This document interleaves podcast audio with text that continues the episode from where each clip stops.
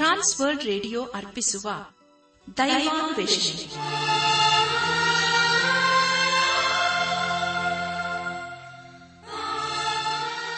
ಒಲಮೆಯ ಶ್ರೋತೃ ಬಾಂಧವರೇ ಈಗ ಪ್ರಸಾರವಾಗುವ ದೈವಾನ್ವೇಷಣೆ ಕಾರ್ಯಕ್ರಮವನ್ನು ಆಲಿಸಲು ನಿಮ್ಮನ್ನು ಹೃತ್ಪೂರ್ವಕವಾಗಿ ಕ್ರಿಸ್ತೇಸುವಿನ ಹೆಸರಿನಲ್ಲಿ ಆಮಂತ್ರಿಸುತ್ತೇವೆ.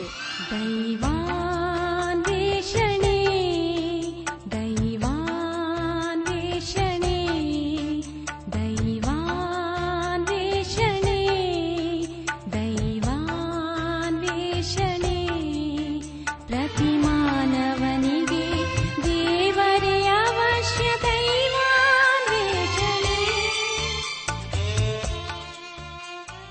ಶ್ರೋತೃಗಳೇ ನಿಮ್ಮ ಉತ್ತೇಜನಕರವಾದ ಪತ್ರ, ಇಮೇಲ್ ಹಾಗೂ ದೂರವಾಣಿ ಕರೆಗಳಿಗಾಗಿ ನಾವು ಚಿರಋಣಿಗಳಾಗಿದ್ದೇವೆ ಈ ದಿನವೂ ಸಹ ನಮ್ಮ ಕಾರ್ಯಕ್ರಮವನ್ನು ಆಲಿಸಿ ಪತ್ರ ಬರೆಯಿರಿ. ದೇವರ ವಾಕ್ಯಗಳನ್ನು ಕೇಳಿ, ಅದರಂತೆ ಕೈಕೊಂಡು ನಡೆಯುವಂತವರು ಧನ್ಯರೆಂದು ಸತ್ಯವೇದವು ತಿಳಿಸುತ್ತದೆ. ಆದ್ದರಿಂದ ಪ್ರಿಯರೇ, ನೀವು ಶ್ರದ್ಧೆಯಿಂದ ದೇವರ ಸಂದೇಶವನ್ನು ಆಲಿಸಿ ದೈವಾಶೀರ್ವಾದವನ್ನು ಪಡೆಯಿರಿ. ಕಾರ್ಯಕ್ರಮದ ಕೊನೆಯಲ್ಲಿ ತಿಳಿಸುವ ನಮ್ಮ ವಿಳಾಸಕ್ಕೆ ಪತ್ರ ಬರೆಯಲು ಮರೆಯದಿರಿ. ಬನ್ನಿ ಪ್ರಿಯರೇ ಆಲಿಸಿರಿ ದೈವಾನ್ವೇಷಣೆ ಕಾರ್ಯಕ್ರಮವನ್ನು.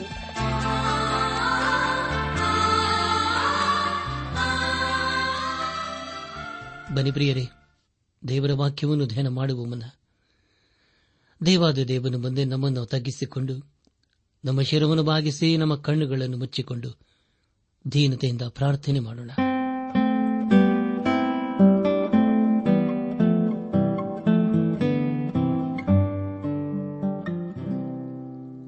ಬಹುಪರ ಲೋಕಗಳ ಒಡೆಯನೇ, ಎಲ್ಲ ಆಶೀರ್ವಾದಗಳಿಗೂ ಮೂಲ ಕಾರಣನೇ.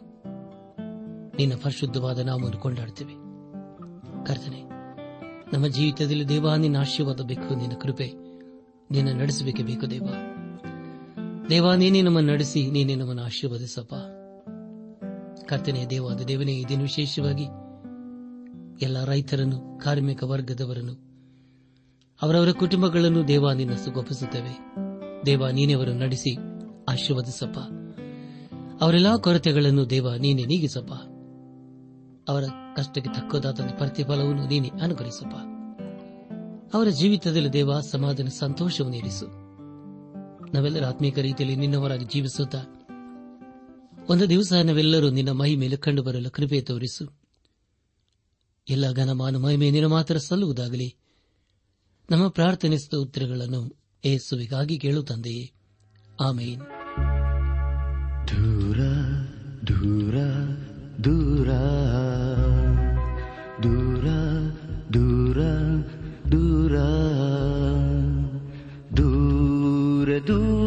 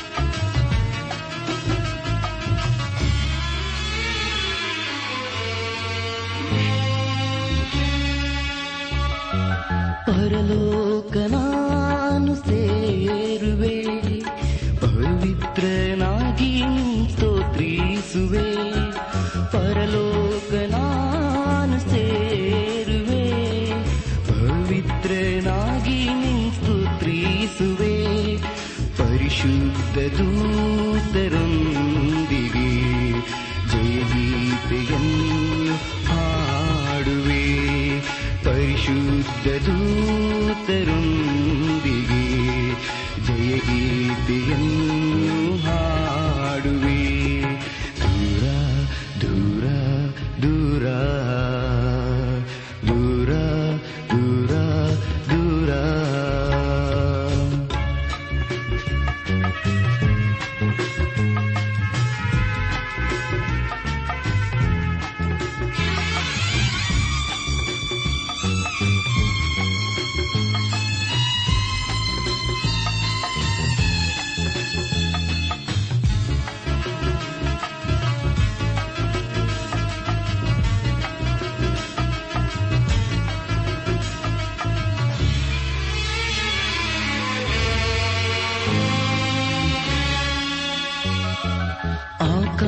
ಆಕಾಶದ ಮೋಡಗಳಲ್ಲಿ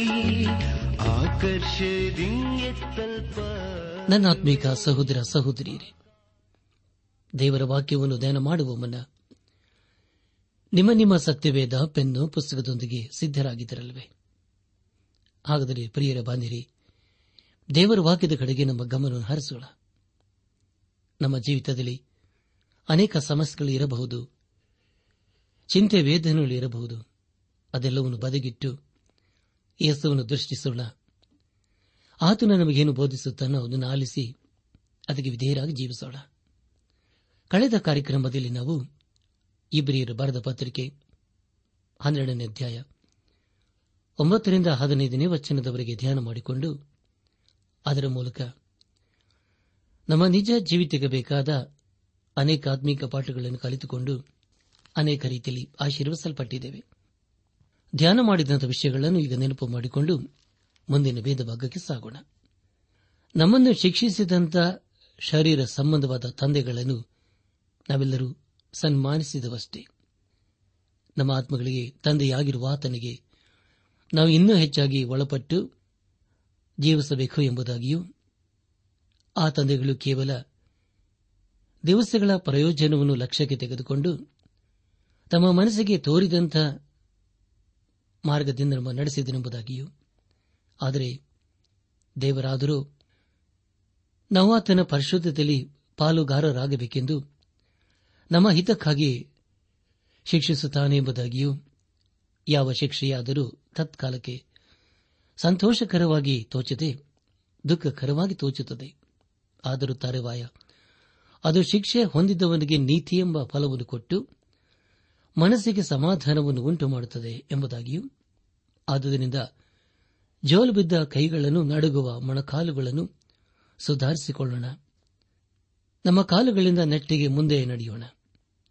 ಹೀಗೆ ಮಾಡಿದರೆ ನಾವೆಂದಿಗೂ ಕುಂಟುವುದಿಲ್ಲ ಎಂಬುದಾಗಿಯೂ, ಎಲ್ಲರ ಸಂಗಡ ಸಮಾಧಾನದಿಂದ ಇರಬೇಕು ಹಾಗೂ ಪರಿಶುದ್ಧದಲ್ಲಿ ಜೀವಿಸಬೇಕು ಎಂಬ ವಿಷಯಗಳ ಕುರಿತು ನಾವು ಧ್ಯಾನ ಮಾಡಿಕೊಂಡೆವು.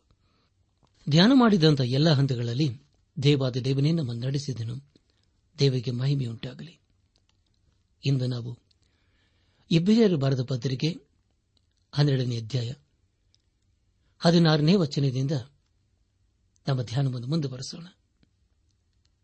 ನನ್ನ ಆತ್ಮಿಕ ಸಹೋದರ ಸಹೋದರಿಯರೇ, ಮುಂದೆ ನಾವು ಧ್ಯಾನ ಮಾಡುವಂತಹ ಎಲ್ಲ ಹಂತಗಳಲ್ಲಿ ದೇವರನ್ನು ಆಚರಿಸಿಕೊಳ್ಳೋಣ ಇಬ್ಬರಿಯರ ಬರೆದ ಪತ್ರಿಕೆ ಹನ್ನೆರಡನೇ ಅಧ್ಯಾಯ ಹದಿನಾರನೇ ವಚನದಲ್ಲಿ ಹೀಗೆ ಓದುತ್ತೇವೆ.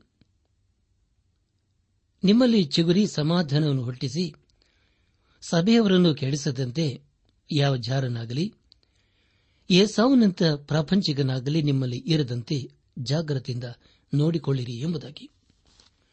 ಕರ್ತನಲ್ಲಿ ಪ್ರಿಯರಾದವರೇ, ನಾವು ದೇವರನ್ನು ಬಿಟ್ಟು ಬಿಟ್ಟು ದೇಹದ ಆಶೆಗೆ ನಮ್ಮ ಜೀವಿತವನ್ನು ಒಪ್ಪಿಸಿಕೊಡುವುದಾದರೆ ಅದು ಬಹು ಭಯಂಕರವಾದಂತಹ ಸ್ಥಿತಿಯಾಗಿರುತ್ತದೆ. ಏಸಾವನಂತ. ಪ್ರಾಪಂಚಿಕತನವಾಗಲಿ ನಮ್ಮಲ್ಲಿ ಇರದಂತೆ ಜಾಗ್ರತೆಯಿಂದ ನೋಡಿಕೊಳ್ಳಿರಿ ಎಂಬುದಾಗಿ ಇಲ್ಲಿ ದೇವರ ವಾಕ್ಯ ನಮಗೆ ಪ್ರಬೋಧಿಸುತ್ತದೆ. ಯೇಸವನು ಯಾಜಕ ವಂಶಕ್ಕೆ ಸಂಬಂಧಪಟ್ಟವನು. ಆದರೆ ಅವನು ಅದನ್ನು ಧಿಕ್ಕರಿಸಿದನು. ಹಾಗೂ ಆತ್ಮೀಕ ಆಶೀರ್ವಾದದಲ್ಲಿ ಅವನಿಗೆ ಆಸಕ್ತಿ ಇರಲಿಲ್ಲ.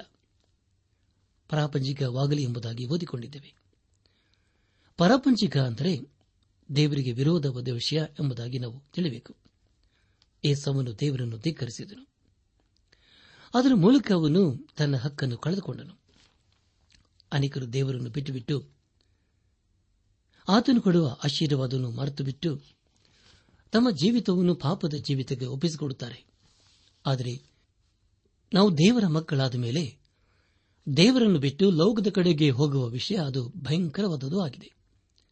ಒಂದು ವೇಳೆ ನಾವು ದೇಹದ ಆಶೆಗೆ ಅಥವಾ ಲೋಕದ ಆಶೆಯನ್ನು ಪ್ರೀತಿ ಮಾಡುವುದಾದರೆ ಯೇಸು ಕ್ರಿಸ್ತನಿಂದ ಬಹುದೂರ ಹೋಗುತ್ತೇವೆ. ಆದರೆ ಅದು ಬಹುಭಯಂಕರವಾದಂಥ ಸ್ಥಿತಿಗೆ ನಡೆಸುತ್ತದೆ. ಹನ್ನೆರಡನೇ ಅಧ್ಯಾಯ ಹದಿನೇಳನೇ ವಚನದಲ್ಲಿ ಹೀಗೆ ಓದುತ್ತೇವೆ.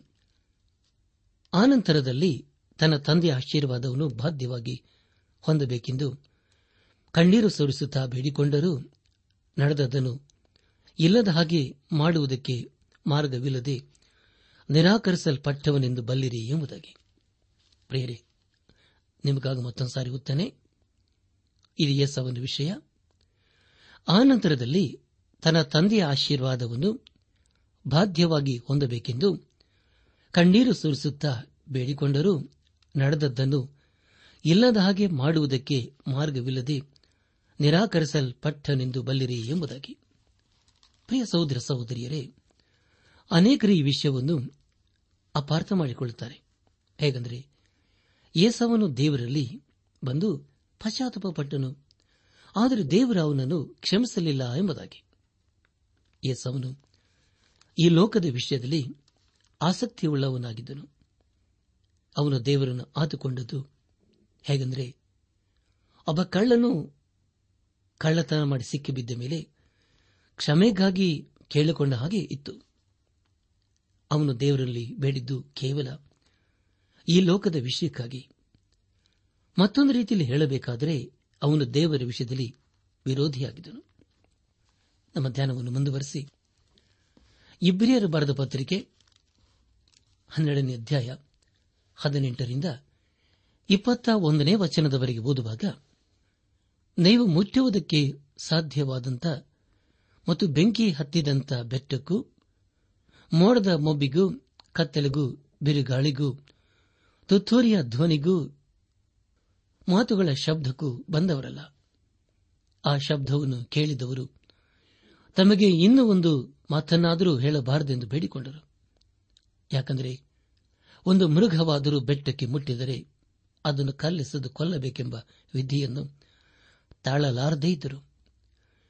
ಇದಲ್ಲದೆ ಅಲ್ಲಿ ತೋರಿದ್ದು ಅಷ್ಟು ಭಯಂಕರವಾದುದರಿಂದ ಮೋಶೆಯು, ನನಗೆ ಬಹು ಭಯವಾಗುತ್ತದೆ, ನಡುಗುತ್ತೇನೆಂದು ಹೇಳಿದನು ಎಂಬುದಾಗಿ.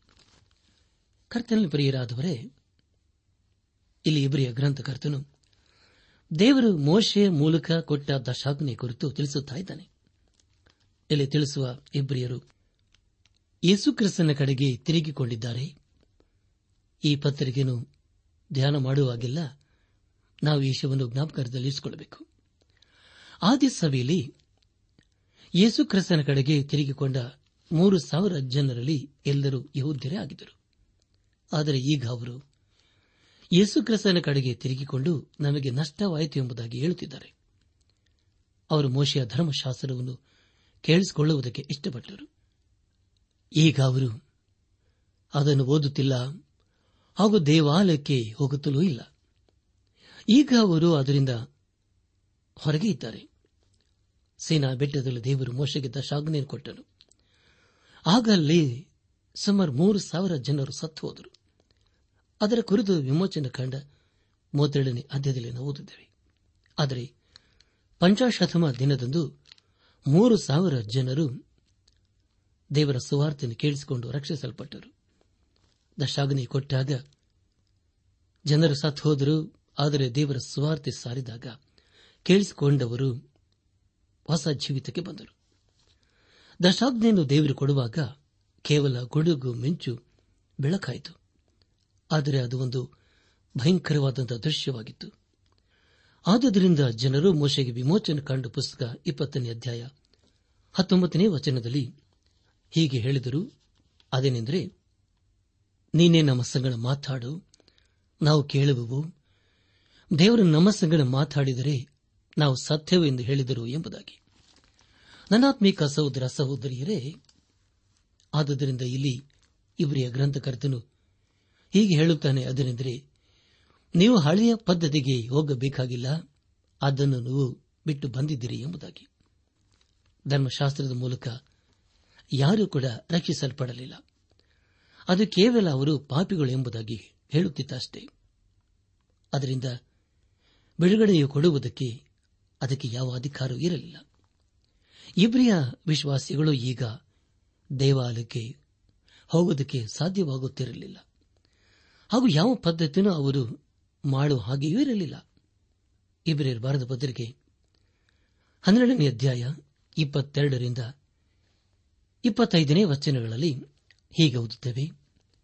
ಆದರೆ ನೀವು ಚೆಯ್ಯುವಂತ ಪರ್ವತಕ್ಕೂ ಜೀವ ಸ್ವರೂಪನಾದ ದೇವರ ಪಟ್ಟಣವಾಗಿರುವ ಪರಲೋಕದ ಯರುಸಲೇಮಿಗೂ ಉತ್ಸವ ಸಂಘದಲ್ಲಿ ಕೂಡಿರುವ ಕೋಟ್ಯಾನು ಕೋಟಿ ದೇವದೂತರ ಬಳಿಗೂ ಪರಲೋಕದಲ್ಲಿ ಹೆಸರು ಬರೆಸಿಕೊಂಡಿರುವ ಚೊಚ್ಚಲ ಮಕ್ಕಳ ಸಭೆಗೂ ಎಲ್ಲರಿಗೆ ನ್ಯಾಯಾಧಿಪತಿಯಾಗಿರುವ ದೇವರ ಬಳಿಗೂ ಸಿದ್ಧಿಗೆ ಬಂದಿರುವ ನೀತಿವಂತರ ಆತ್ಮಗಳ ಬಳಿಗೂ ಹೊಸ ಒಡಂಬಡಿಕೆಗೆ ಮಧ್ಯಸ್ಥನಾಗಿರುವ ಯೇಸುವಿನ ಬಳಿಗೂ ಹೇಬೇಲನ ರಕ್ತಕ್ಕಿಂತ ಹಿತಕರವಾಗಿ ಮಾತಾಡುವ ಪ್ರೋಕ್ಷಣದ ರಕ್ತದ ಬಳಿಗೂ ಬಂದಿದ್ದೀರಿ.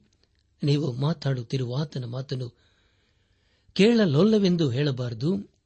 ಭೂಮಿ ಮೇಲೆ ದೈವೋಕ್ತಿಗಳನ್ನಾಡಿದವನಿಗೆ ಕಿವಿಗೊಡ ಮನಸ್ಸಿಲ್ಲದೆ ಇದ್ದ ಇಸರೆಲ್ಲರೂ ದಂಡನೆಗೆ ತಪ್ಪಿಸಿಕೊಳ್ಳದಿದ್ದರೆ ಪರಲೋಕದಿಂದ ಮಾತಾಡುವವನಿಗೆ ನಾವು ಕಿವಿಗೊಡ ಮನಸ್ಸಿಲ್ಲದೆ ತೊಲಗಿದರೆ ಹೇಗೆ ತಪ್ಪಿಸಿಕೊಂಡೆವು ಎಂಬುದಾಗಿ. ಕರ್ತನ ಪ್ರಿಯರಾದವರೇ ಇಲ್ಲಿ ಗ್ರಂಥಕರ್ತನು ಈ ವಿಷಯವನ್ನು ಇಬ್ಬರಿಯರಿಗೆ ಹೇಳುತ್ತಾ ಇದ್ದಾನೆ. ಯರುಸಲಿಮಿನಲ್ಲಿ ಎಂಬ ಬೆಟ್ಟವು, ಅದು ದಾವಿದನ ಸ್ಥಳವಾಗಿತ್ತು. ಅದೇ ಅವನ ಸ್ಥಳ, ಅಲ್ಲಿ ಅವನ ಸಮಾಧಿಯಾಗಿದೆ. ಚಯೋನ್ ಅದು ದಾವಿದನ ಅತಿ ಪ್ರಿಯವಾದಂಥ ಸ್ಥಳವಾಗಿತ್ತು. ಆದರೆ ಅನೇಕ ಯೋಧರು ಅಲ್ಲಿನ ವಿಶ್ವಾಸಿಗಳು ಅಲ್ಲಿಗೆ ಹೋಗಿ ಹಬ್ಬವನ್ನು ಆಚರಿಸುತ್ತಿದ್ದರು. ಆದರೆ ಹಿಂಸೆಯು ಪ್ರಾರಂಭವಾದಾಗ ಅಲ್ಲಿನ ವಿಶ್ವಾಸಿಗಳನ್ನು ಹೊರಗೆ ಹಾಕಲಾಯಿತು. ಆದ್ದರಿಂದ ಇಲ್ಲಿ ಅವರಿಗೆ ಪರಲೋಕದಲ್ಲಿ ಹೊಸ ಯರುಸಲಂ ಇದೆ ಎಂಬ ವಿಷಯವನ್ನು ಇಬ್ಬರಿಯ ಗಣಿತಕರ್ತನು ತಿಳಿಸುತ್ತಿದ್ದಾನೆ. ಚಿವಿಯನ್ ಬೆಟ್ಟವು ಅದು ಪರಲೋಕದ ನಗರವಾಗಿದೆ. ಅದು ಸದಾ ಜೀವಿಸುವ ದೇವರ ನಗರವಾಗಿದೆ. ಇದೇ ಸ್ಥಳವನ್ನು ಪ್ರಕರಣ ಗ್ರಂಥದಲ್ಲಿ ಹೊಸ ಯರುಸಲೆಂ ಎಂಬುದಾಗಿ ಕರೆಯಲಾಗುತ್ತದೆ. ಆದರೆ ಅದೇ ಮುಂದಿನ ಸ್ಥಳವಾಗಿದೆ. ಅದನ್ನು ನಾವು ದೇವರ ಕೃಪೆಯ ಮೂಲಕ ಪಡೆದುಕೊಳ್ಳಲಿದ್ದೇವೆ ಹಾಗೂ ಸೇರಲಿದ್ದೇವೆ. ಯೇಸು ಕ್ರಿಸ್ತನಲ್ಲಿ ಅದಕ್ಕಿಂತಲೂ ಹೆಚ್ಚಾದ ಆಶೀರ್ವಾದವು ಅಡಕವಾಗಿದೆ. ದೇವರಿಗೆ ಸ್ತೋತ್ರವಾಗಲಿ.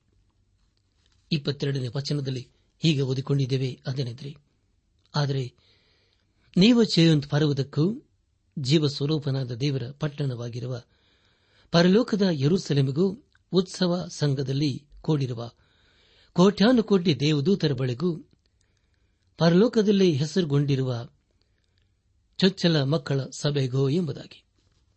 ಕರ್ತನ ಪ್ರಿಯರಾದವರೇ, ದೇವದೂತರ ಸೇವೆಯು ಇಂದಿನ ಸಭೆಯ ಸೇವೆಗೆ ಸಂಬಂಧಪಟ್ಟದ್ದಲ್ಲ. ನಾವೊಂದು ದಿನ ಹೊಸ ಯರುಸೆಲೆಮೆಗೆ ಹೋಗಲಿದ್ದೇವೆ. ಅದರಲ್ಲಿ ದೇವರನ್ನು ಆರಾಧಿಸುವ ದೊಡ್ಡ ಸಮದ ಕುರಿತು ಗ್ರಂಥಕರ್ತನಾದ ಯೋಹಾನನು ತನ್ನ ದರ್ಶನದಲ್ಲಿ ಕಂಡನು. ಅಲ್ಲಿ ದೊಡ್ಡ ಸಮೂಹವೇ ಇತ್ತು. ಅದನ್ನು ಎಣಿಸುವುದಕ್ಕೆ ಯಾರಿಂದಲೂ ಸಾಧ್ಯವಾಗುತ್ತಿರಲಿಲ್ಲ. ಅವರು ದೇವರು ಸ್ಥಾಪಿಸಿದ ಜನರು ಹಾಗೂ ದೇವದೂತರು ಆಗಿದ್ದಾರೆ. ನಾವೆಲ್ಲರೂ ಒಂದು ದಿನ ಹೊಸ ಯರೂಸಲೇಮಿನಲ್ಲಿ ಎಲ್ಲರನ್ನೂ, ದೇವದೂತರನ್ನು ಕಾಣಲಿದ್ದೇವೆ. ಎಲ್ಲರೂ ಯಜ್ಞದ ಕೊರಿಯಾದ ಯೇಸು ಕ್ರಿಸ್ತನನ್ನು ಅಲ್ಲಿ ಆರಾಧನೆ ಮಾಡುತ್ತಾರೆ. ಒಂದು ದಿನ ಬರುತ್ತದೆ. ಆ ದಿನದಲ್ಲಿ ನಾವೆಲ್ಲರೂ ಹೊಸ ಯರೂಸಿನಲ್ಲಿ ಸೇರಲಿದ್ದೇವೆ. ದೇವರಿಗೆ ಸ್ತೋತ್ರವಾಗಲಿ. ಇಪ್ಪತ್ತ್ ಮೂರನೇ ವಚನದಲ್ಲಿ ಚೊಚ್ಚಲ ಮಕ್ಕಳು ಎಂಬುದಾಗಿ ಓದಿಕೊಂಡಿದ್ದೇವೆ. ಆದರೆ ಪ್ರಿಯರೇ, ಅದು ಯೇಸುಕ್ರಿಸ್ತನಿಗೆ ಹೋಲಿಕೆಯಾದ ಸಂಗತಿಯಲ್ಲ. ಯೇಸುಕ್ರಿಸ್ತನಲ್ಲಿ ಹೊಸದಾಗಿ ಹುಟ್ಟಿದವರ ಕುರಿತು ಇಲ್ಲಿ ತಿಳಿಸಲಾಗಿದೆ. ಅವರು ಮಾತ್ರ ಅಲ್ಲಿ ಇರುತ್ತಾರೆ ಪರಲೋಕದಲ್ಲಿ ಹೆಸರು ಬರೆಸಿಕೊಂಡು ಎಂಬುದಾಗಿ ಓದಿಕೊಂಡಿದ್ದೇವೆ. ಒಂದು ದಿನ ನಾವು ಆ ಸ್ಥಳಕ್ಕೆ ಹೋಗಲಿದ್ದೇವೆ. ಅದಕ್ಕಾಗಿ ನಾವು ದೇವರಿಗೆ ಸ್ತೋತ್ರ ಸಲ್ಲಿಸಬೇಕು. ನೀತಿವಂತರ ಆತ್ಮ ಎಂಬುದಾಗಿ ಈಗಾಗಲೇ ಓದಿಕೊಂಡಿದ್ದೇವೆ. ಪ್ರಿಯರೇ, ಅದು ಹಳೆ ಒಡಂಬಡಿಕೆಯಲ್ಲಿ ತಿಳಿಸುವ ಭಕ್ತರಿಗೆ ಹೋಲಿಕೆಯಾಗಿದೆ. ಯೇಸು ಕ್ರಿಸ್ತನು ಇಡೀ ಲೋಕದ ಪಾಪವನ್ನು ತನ್ನ ಮೇಲೆ ಹೊತ್ತುಕೊಂಡು ಎಲ್ಲರಿಗೂ ಬಿಡುಗಡೆಯನ್ನು ಅನುಗ್ರಹಿಸಿದನು. ನಾವೆಲ್ಲರೂ ಯೇಸುಕ್ರಿಸ್ತನ ಪ್ರಸನ್ನತೆಗೆ ಬರಲಿದ್ದೇವೆ. ಹೊಸ ಒಡಂಬಡಿಕೆಗೆ ಮಧ್ಯಸ್ಥನೆಂಬುದಾಗಿ ಓದಿಕೊಂಡಿದ್ದೇವೆ. ಪ್ರಿಯರೇ, ಯೇಸುಕ್ರಿಸ್ತನೇ ಹೊಸ ಒಡಂಬಡಿಕೆಗೆ ಮಧ್ಯಸ್ಥನಾಗಿದ್ದಾನೆ. ಆತನು ಸಿನಾಯ್ ಬೆಟ್ಟದಲ್ಲಿ ಮೆಂಚು ಗುಡುಗುನೊಂದಿಗೆ ಕಾಣಿಸಿಕೊಳ್ಳಲಿಲ್ಲ. ಆತನು ಅಲ್ಲಿ ಕುಳಿತುಕೊಂಡು ತನ್ನ ರಾಜ್ಯಕ್ಕೆ ಆಜ್ಞೆಯನ್ನು ಕೊಡುತ್ತಾನೆ. ಒಂದು ದಿನ ನಾವು ಯೇಸು ಕ್ರಿಸ್ತನನ್ನು ಕಣ್ಣಾರೆ ಕಾಣಲಿದ್ದೇವೆ. ಇಪ್ಪತ್ನಾಲ್ಕನೇ ವಚನದಲ್ಲಿ ಹೀಗೆ ಓದಿಕೊಂಡಿದ್ದೇವೆ ಅದೇನೆಂದರೆ, ಹೇಬೆಲನ ರಕ್ತಕ್ಕಿಂತ ಹಿತಕರವಾಗಿ ಮಾತಾಡುವ ಪ್ರೋಕ್ಷಣ ರಕ್ತದ ಬಳಿಗೂ ಬಂದಿದ್ದೀರಿ ಎಂಬುದಾಗಿ. ಕರ್ತನ ಪ್ರಿಯರಾದವರೇ, ಹೇಬೆಲನ ರಕ್ತವು ಪ್ರತೀಕಾರಕ್ಕಾಗಿ ಕೂಗಿಕೊಂಡಿತು ಆದರೆ ಯೇಸು ಕ್ರಿಸ್ತನ ಮೂಲಕ ರಕ್ಷಣೆಗೆ ಮಾರ್ಗವಾಯಿತು. ಪ್ರಿಯರೇ, ಇದೆಷ್ಟು ಅದ್ಭುತವಾದ ವಿಷಯವಲ್ಲವೇ. ದೇವರಿಗೆ ಸ್ತೋತ್ರವಾಗಲಿ. ಇಬ್ಬರಿಯರು ಬರೆದ ಪತ್ರಿಕೆ ಹನ್ನೆರಡನೇ ಅಧ್ಯಾಯ. ಮೂರನೇ ವಚನದಲ್ಲಿ ಹೀಗೆ ಓದಿಕೊಂಡಿದ್ದೇವೆ. ಅದೇನೆಂದರೆ, ನೀವು ಮನಗೊಂದಿದ್ದವರಾಗಿ ಬೇಸರಗೊಳ್ಳದಂತೆ ಆತನನ್ನು ಆಲೋಚಿಸಿರಿ. ಆತನು ಪಾಪಿಗಳಿಂದ ಎಷ್ಟೋ ವಿರೋಧವನ್ನು ಸಹಿಸಿಕೊಂಡನು ಎಂಬುದಾಗಿ. ಪ್ರಿಯರೇ, ಇಲ್ಲಿ ಇಬ್ಬರಿಯ ಗ್ರಂಥಕರ್ತನು ಅಲ್ಲಿನ ವಿಶ್ವಾಸಿಗಳ ದೃಷ್ಟಿಯನ್ನು ಯರುಸೆಲ್ಮಿನ ದೇವಾಲಯದಿಂದ ಆಚಾರ ಪದ್ಧತಿಗಳಿಂದ ತೆಗೆದು ಯೇಸುಕ್ರಿಸ್ತನ ಕಡೆಗೆ ನೋಡುವಂತೆ ಮಾಡುತ್ತಿದ್ದಾನೆ. ಇಂದು ನಾವು ಕೂಡ ಅದನ್ನೇ ಮಾಡಬೇಕು. ನಾವು ಯಾರನ್ನೂ ಆತುಕೊಳ್ಳಬಾರದು, ನೋಡಬಾರದು. ಅದಕ್ಕೆ ಬದಲಾಗಿ ಯೇಸು ಕ್ರಿಸ್ತನನ್ನು ಮಾತ್ರ ನೋಡಬೇಕು, ಆತನನ್ನೇ ಆತುಕೊಳ್ಳಬೇಕು. ಒಂದು ದಿನ ಎಲ್ಲವೂ ನಾಶವಾಗುತ್ತದೆ. ನಾವೆಲ್ಲರೂ ಯೇಸು ಕ್ರಿಸ್ತನನ್ನೇ ದೃಷ್ಟಿಸಬೇಕು, ಹಾಗೂ ಆತನಲ್ಲಿ ನಂಬಿಕೆಯನ್ನು ಇರಿಸಬೇಕು. ನಂಬಿಕೆಯು ನಮ್ಮನ್ನು ರಕ್ಷಣೆ ಮಾರ್ಗಕ್ಕೆ ನಡೆಸುತ್ತದೆ. ಆದರೆ ಅನೇಕರು ನಂಬಿಕೆ ಎಂಬ ವಿಷಯವನ್ನು ಬಹಳ ಸರಳವಾಗಿ ಮಾತಾಡುತ್ತಾರೆ. ಇಂದು ಅನೇಕರು ನಿಮ್ಮನ್ನು ಯೇಸು ಕ್ರಿಸ್ತನಿಗೆ ಸಮರ್ಪಣೆ ಮಾಡಿಕೊಳ್ಳರು ಎಂಬುದಾಗಿ ಹೇಳುತ್ತಾರೆ. ಆದರೆ ಪ್ರಿಯರೇ, ಅದು ಸರಿಯಲ್ಲ. ಮೊದಲು ನಾವು ನಮ್ಮ ಪಾಪವನ್ನು ಯೇಸು ಕ್ರಿಸ್ತನಿಗೆ ಒಪ್ಪಿಸಿಕೊಟ್ಟು ಆತನನ್ನು ನಮ್ಮ ಸ್ವಂತ ರಕ್ಷಕನು ಎಂಬುದಾಗಿ ನಮ್ಮ ಹೃದಯದಲ್ಲಿ ಅಂಗೀಕರಿಸಿಕೊಳ್ಳಬೇಕು. ತದನಂತರ ನಮ್ಮ ಜೀವಿತವನ್ನು ಆತನಿಗೆ ಸಮರ್ಪಿಸಿಕೊಳ್ಳಬೇಕು. ಯೇಸು ಕ್ರಿಸ್ತನು ನಮಗಾಗಿ ಈಗಾಗಲೇ ಮರಣಿಸಿದ್ದಾನೆ. ನಾವು ಪಾಪ ಅಪರಾಧ ಮಾಡಿ ದೇವರ ದೃಷ್ಟಿಯಲ್ಲಿ ಸತ್ತವರಾಗಿದ್ದೆವು.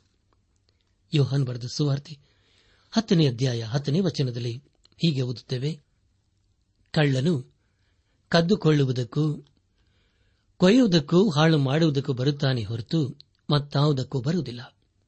ನಾನಾದರೂ ಅವುಗಳಿಗೆ ಜೀವ ಇರಬೇಕೆಂತಲೂ ಅದು ಸಮೃದ್ಧಿಯಾಗಿ ಇರಬೇಕೆಂದಲೂ ಬಂದೆನೆ ಎಂಬುದಾಗಿ ಯೇಸು ಕ್ರಿಸ್ತನ್ ಹೇಳುತ್ತಾನೆ.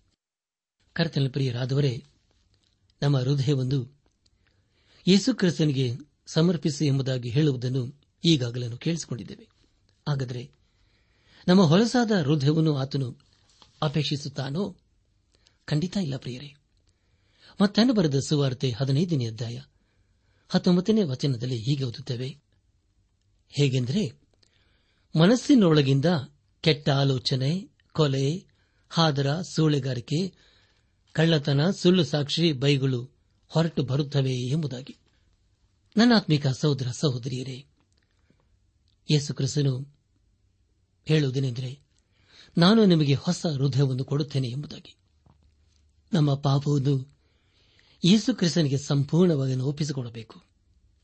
ನನ್ನ ಆತ್ಮಿಕ ಸಹೋದರ ಸಹೋದರಿಯರೇ, ಧರ್ಮಶಾಸ್ತ್ರಕ್ಕೆ ಅಧೀನರಾದವರ ಸಂಗತಿ ಏನು ಎಂಬುದಾಗಿ ಇಂದು ನಾವು ಇಸ್ರಾಯೇಲರ ದೇಶಕ್ಕೆ ಹೋಗಿ ನೋಡುವುದಾದರೆ ಅದರ ವಿಷಯ ಏನೆಂಬುದಾಗಿ ತಿಳಿದು ಬರುತ್ತದೆ ಅವರಿಗೆ ಇನ್ನೂ ಕೂಡ ಸಮಾಧಾನವಿಲ್ಲ. ಸುಮಾರು ಏಳು ಸಾವಿರ ವರ್ಷಗಳಿಂದಲೂ ಅವರು ಗಲಿಬೆಯಲ್ಲಿ ಜೀವಿಸುತ್ತಾ ಇದ್ದಾರೆ.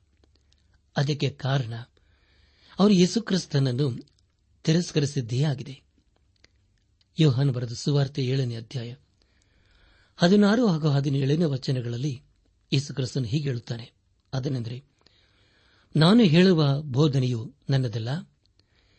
ನನ್ನನ್ನು ಕಳಿಸಿದಾತನದು ಆತನ ಚಿತ್ತದಂತೆ ನಡೆಯುವುದಕ್ಕೆ ಯಾರಿಗೆ ಮನಸ್ಸಿದೆಯೋ ಅವರಿಗೆ ಈ ಬೋಧನೆಯು ದೇವರಿಂದ ಬಂದದ್ದೋ, ನಾನೇ ಕಲ್ಪಿಸಿ ಹೇಳಿದ್ದೋ ಗೊತ್ತಾಗುವುದು ಎಂಬುದಾಗಿ. ನನ್ನಾತ್ಮಿಕ ಸಹೋದರ ಸಹೋದರಿಯರೇ, ಯೇಸು ಕ್ರಿಸ್ತನನ್ನು ನಾವು ತಿರಸ್ಕರಿಸುವುದಾದರೆ, ನಮಗೆ ಬೇಕಾದ ರಕ್ಷಣೆಯು ಬೇರೆ ಯಾರಲ್ಲಿ ಸಿಕ್ಕುವುದಿಲ್ಲ. ರಕ್ಷಣೆಯು ಅದೇಸು ಕ್ರಿಸ್ತನ ಮೂಲಕ ಮಾತ್ರ ಸಿಗುತ್ತದೆ. ದೇವರಿಗೆ ಸ್ತೋತ್ರವಾಗಲಿ. ಇಬ್ಬರೇರು ಬರೆದ ಪತ್ರಿಕೆ ಹನ್ನೆರಡನೇ ಅಧ್ಯಾಯ ಇಪ್ಪತ್ತಾರನೇ ವಚನವನ್ನು ಓದುವಾಗ, ಆತನ ಧ್ವನಿಯು ಆ ಕಾಲದಲ್ಲಿ ಭೂಮಿಯನ್ನು ಕದಲಿಸಿತು. ಈಗಲಾದರೂ ಆತನು, ಇನ್ನೊಂದೇ ಸಾರಿ ನಾನು ಭೂಮಿಯನ್ನು ಮಾತ್ರವಲ್ಲದೆ ಪರಲೋಕವನ್ನು ನಡಗಿಸುವನೆಂದು ವಾಗ್ದಾನ ಮಾಡಿದ್ದಾನೆ ಎಂಬುದಾಗಿ. ನನ್ನಾತ್ಮಿಕ ಸಹೋದರ ಸಹೋದರಿಯರೇ, ಸರ್ವಶಕ್ತನಾದ ದೇವರು ಮೋಶೆಗೆ ದಶಾಗ್ನಗಳು ಕೊಡುವಾಗ ಭೂಕಂಪವಾಯಿತು. ಅದೇ ರೀತಿಯಲ್ಲಿ ಯೇಸುಕ್ರಿಸ್ತನನ್ನು ಶಿಲಬೆಗೆ ಹಾಕಿದಾಗ ಭೂಕಂಪವಾಯಿತು. ಪ್ರಿಯರೇ, ಇದರ ಮೂಲಕ ದೇವರು ಹೇಳುವುದೇನೆಂದರೆ, ಒಂದು ದಿನ ಬರುತ್ತದೆ, ಆ ದಿನದಲ್ಲಿ ನಾನು ಎಲ್ಲವನ್ನು ಕದಲಿಸುತ್ತೇನೆ ಎಂಬುದಾಗಿ. ಲೋಕದಲ್ಲಿರುವ ಎಲ್ಲವೂ ಒಂದು ದಿನ ಕದಲುತ್ತದೆ. ಆದರೆ ಒಂದು ಸಂಗತಿಯು ಅದು ಕದಲುವುದೇ ಇಲ್ಲ. ಅದು ಯಾವುದೆಂದರೆ ಯೇಸು ಕ್ರಿಸ್ತನಲ್ಲಿರುವ ನಂಬಿಕೆಯಾಗಿದೆ. ಆತನು ಬಂಡೆಯಾಗಿರುವುದರಿಂದ ನಾವು ಆತನನ್ನು ಆತುಕೊಳ್ಳಬೇಕು.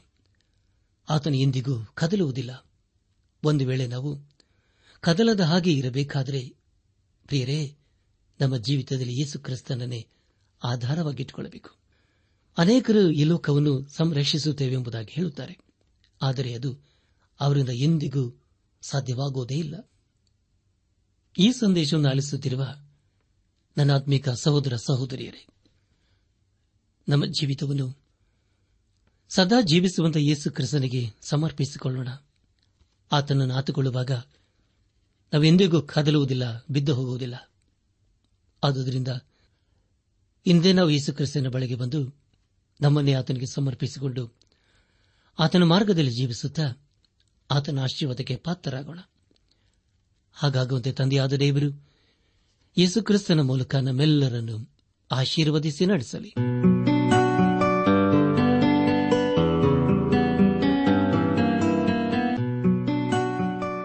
ಪ್ರಿಯರೇ, ನಿಮಗೆ ಪ್ರಾರ್ಥನೆಯ ಅವಶ್ಯಕತೆ ಇದ್ದರೆ, ನಿಮ್ಮಲ್ಲಿ ಏನಾದರೂ ಸಂದೇಹ ಅಥವಾ ಸಲಹೆಗಳಿದ್ದರೆ, ದಯಮಾಡಿ ದೂರವಾಣಿಯ ಕರೆ ಮೂಲಕ ನಮಗೆ ತಿಳಿಸಿರಿ.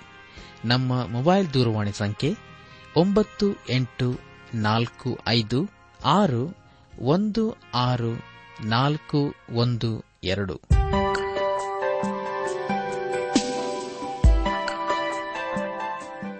ನನ್ನ ಆತ್ಮಿಕ ಸಹೋದರ ಸಹೋದರಿಯರೇ, ಇಂದು ದೇವರು ನಮಗೆ ಕೊಡುವ ವಾಗ್ದಾನ, ನನ್ನ ಆಶ್ರಯ ದುರ್ಗವು ದೇವರೇ, ನನ್ನ ದೇವರು ಪ್ರಸನ್ನನಾಗಿ ನನಗೆ ಸಹಾಯ ಮಾಡುವನು. ಕೀರ್ತನೆ ಐವತ್ತೊಂಬತ್ತು, ಒಂಬತ್ತು, ಹತ್ತು.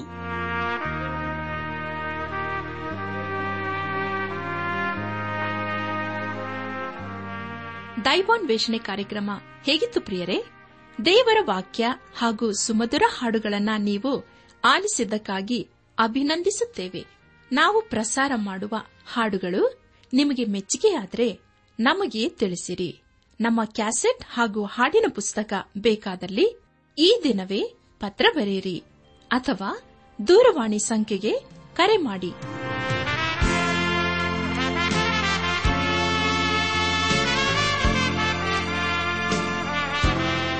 ನಮ್ಮ ವಿಳಾಸ ದೈವಾನ್ ವೇಷಣೆ ಟ್ರಾನ್ಸ್ ವರ್ಲ್ಡ್ ರೇಡಿಯೋ ಇಂಡಿಯಾ, ಟಪಾಲು ಸಂಖ್ಯೆ ನಾಲ್ಕು ಮೂರು ಎರಡು ಸೊನ್ನೆ, ಬೆಂಗಳೂರು ಐದು ಆರು ಸೊನ್ನೆ ಸೊನ್ನೆ ನಾಲ್ಕು ಮೂರು.